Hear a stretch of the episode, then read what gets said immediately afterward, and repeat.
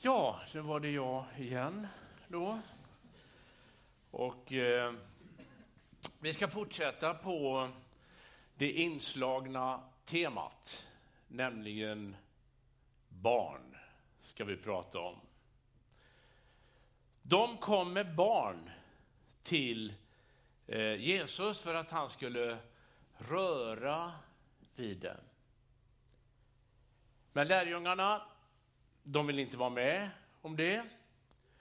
Men när Jesus såg det så blev han förargad. Han sa, låt barnen komma till mig. Hindra dem inte. Guds rike tillhör sådana som det. Sannerligen den som inte tar emot Guds rike som ett barn kommer aldrig dit in. Och han tog dem i famnen, la händerna på dem och välsignade den.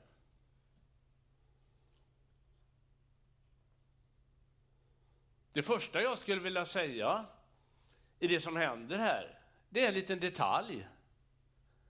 De kom till Jesus för att han skulle röra vid barnen, står det. Alltså vi människor har ett enormt stort beröringsbehov. Jag vet inte om ni har tänkt på det. Kanske under pandemin här när vi inte har fått röra varandra. Ja, eh, i och för sig, eh, vi har ju fått röra varandra på ett säkert sätt, så att säga. Men det här med att röra är väldigt betydelsefullt. Det finns någon som har sagt att vårt eh, berörings, eller vår, vår hudhunger är lika stark som vår mathunger. Vi behöver liksom beröring för att kunna utvecklas som människor. Det gäller inte minst barnen. Alltså ni vet barn som inte blir rörda vid riskerar faktiskt sin hälsa. Det är intressant det här därför att i evangelierna så möter vi det här om och om igen att Jesus rörde vid människor.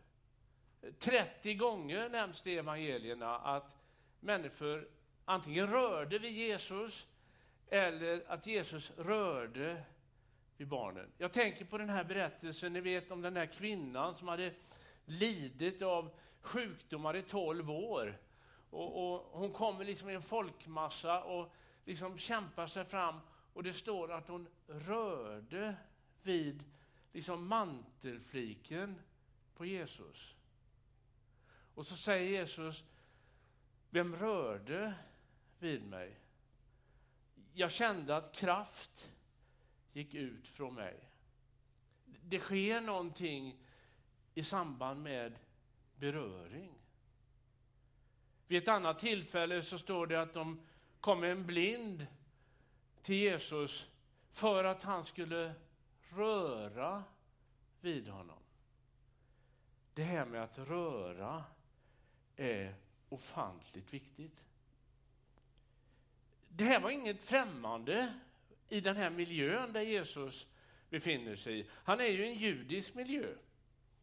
Och det var inte ovanligt faktiskt att, eh, vi vet det från judiska källor, att man bar fram barn till rabbiner eller till skriftlärda för att de just skulle röra vid dem och välsigna dem.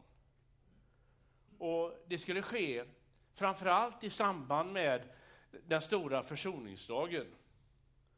Och Det kanske var därför som lärjungarna var tveksamma att det var liksom fel tidpunkt det här.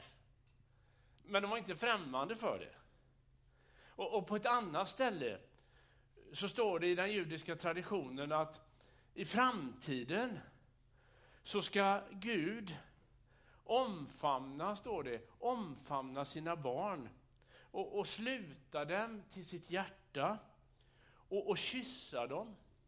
Och, och föra dem in i den tillkommande världens liv. Och Det är närmast en sån scen som vi är med om här när Jesus liksom tar barnen i famnen och pratar om att de ingår i Guds rike. Så tänk på det där med beröring, att det är viktigt. Beröring är någonting vi behöver som människor. Och framför allt behöver vi bli berörda av Gud. Det andra som jag skulle vilja säga någonting om i den här berättelsen, det är när Jesus säger så här att Guds rike tillhör sådana som det. Barnen alltså. Eller, man måste bli som ett barn för att komma in i Guds rike. Vad menar Jesus egentligen? Ja, alltså, jag vet inte hur många predikningar jag har hört där predikanter har försökt att förklara att det handlar om barnens eg speciella egenskaper som vi vuxna inte har. Eh, de, de tolkar ordet alltså som ett barn, som att de skulle ha vissa egenskaper. Det här var kyrk, en del kyrkofäder var inne på den tanken. Eh, någon, någon kyrkofader säger så här, att barnet är lämplig för Guds rike därför att de är mycket snällare än vuxna. Och, och han påstår att de är ödmjuka och oskuldsfulla. Alltså det här kan bara förklaras, sådana åsikter, på ett sätt. Nämligen att de här kyrkofäderna, de levde i celibat. De, de hade aldrig konfronterats med barn. Alltså de visste inte det som jag vet, nämligen att barn är elaka. Elaka, själviska, egoistiska, roffar åt sig utan att tänka på andra. Alltså barn är inte snälla. Jag brukar gå fram till folk som har fått barn så där och lyfta lite grann på den där, ni vet, barnvagnen och säga, vad är det för liten syndare som ligger här? Ja, så är det. En annan kyrkofader säger att barn tar mycket större ansvar än vad äldre gör. Alltså det är ju fullständigt liksom galet. De tar inget ansvar. Och, och, när de har blivit liksom ännu inte vuxna utan är sådana där barn i 20-årsåldern så tar de definitivt inget ansvar. Jag hörde en berättelse en gång, jag tror att jag har berättat den här innan men ni glömmer ju sånt, så det spelar ingen roll. Ja, men det var liksom några föräldrar som var så fruktansvärt, alltså, som var så fruktansvärt eh, oroliga där, därför att deras dotter hade träffat någon sån här, ni vet, sån här andlig fanatiker. Som inte tog ansvar för någonting i livet utan trodde att Gud ordnade allting. Och de var väldigt bekymrade. Så att eh, de bestämde sig för att eh, mannen i familjen skulle ta och eh, försöka prata den här 20-åringen till rätta. Att han måste liksom tänka på att utbilda sig och sådär. Så han ställde ju frågan så här att hur har du tänkt att ta hand om min dotter? Ah, det ordnar Gud. Ja. ja, men ska du inte satsa på en riktig utbildning? Eh, det ordnar Gud. Ja, men du kan ju inte liksom bara liksom, var ska ni bo någonstans? Ah, det ordnar Gud. Och han gav upp. Och, och, och, sen när de träffades, han och frun där, så sa han, hur, så sa han, hur gick det, hur gick det? Sa han. Jo, det var precis vad vi befarade. Fullständig katastrof. Han tar inte ansvar för någonting och det värsta är, det att han tror att jag är Gud. Alltså någon måste ju betala kalaset också. Någon måste ju ta ansvar. Alltså det där med barnets egenskaper, jag tror vi kan liksom på något sätt stryka det från listan. Det, det måste vara någonting annat Jesus menar. Och jag skulle vilja uttrycka det så här. Jesus tar fram barnet som ett exempel därför att barn i den miljö han levde i hade inget värde. Barn räknades inte. De saknade värde helt enkelt. Alltså det var en oerhört brutal miljö som barnen växte upp i, i det grekisk-romerska samhället ska vi säga. Där hade man den här idén om att det finns bara ett kön. Ett kön. Och mannen är människan i dess utvecklade form. Alla andra former av mänskligt liv är statt under utveckling. Som kvinnor, slavar och barn. Och de kunde man behandla hur som helst. Alltså man satte ut barn för att dö i ödemarken som var oönskade. Det finns ett intressant brev som är bevarat från vår tideräknings början från en, en grekisk gästarbetare i Egypten. Han är i Alexandria. Och så skriver han hem till sin gravida hustru Alice. Och han säger att vi är kvar här i Alexandria och, och snart får vi lön och då ska jag skicka hem den till dig. Och så liksom i förbigående i slutet av brevet så skriver han så här, har barnet kommit än? Blir det en pojke, behåll det.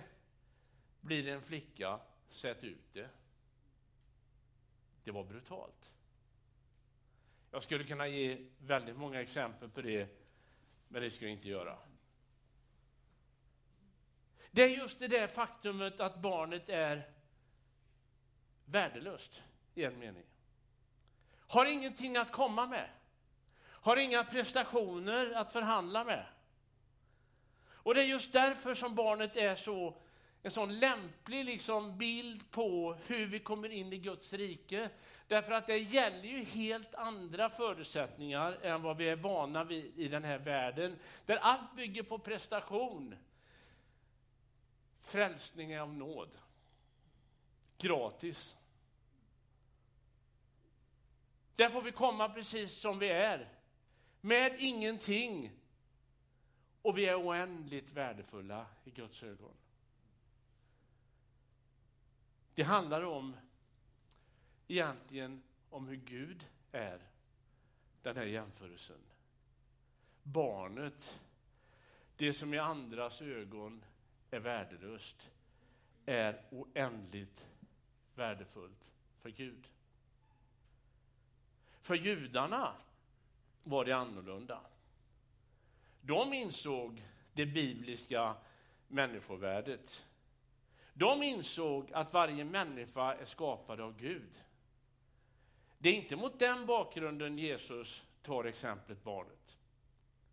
Det är till och med så att i judendomen så ser man varje nytt barn som en skapelsehandling från Gud i det ögonblick det sker.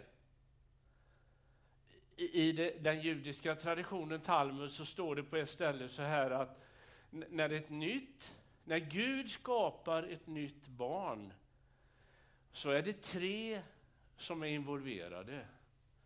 Mannen, kvinnan och Gud. Och det är vackert.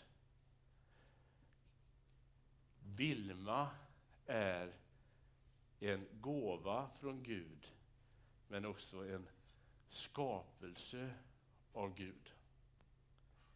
Det är alltså barnens värde det handlar om. Och det handlar om ditt värde. Det handlar om vårt värde.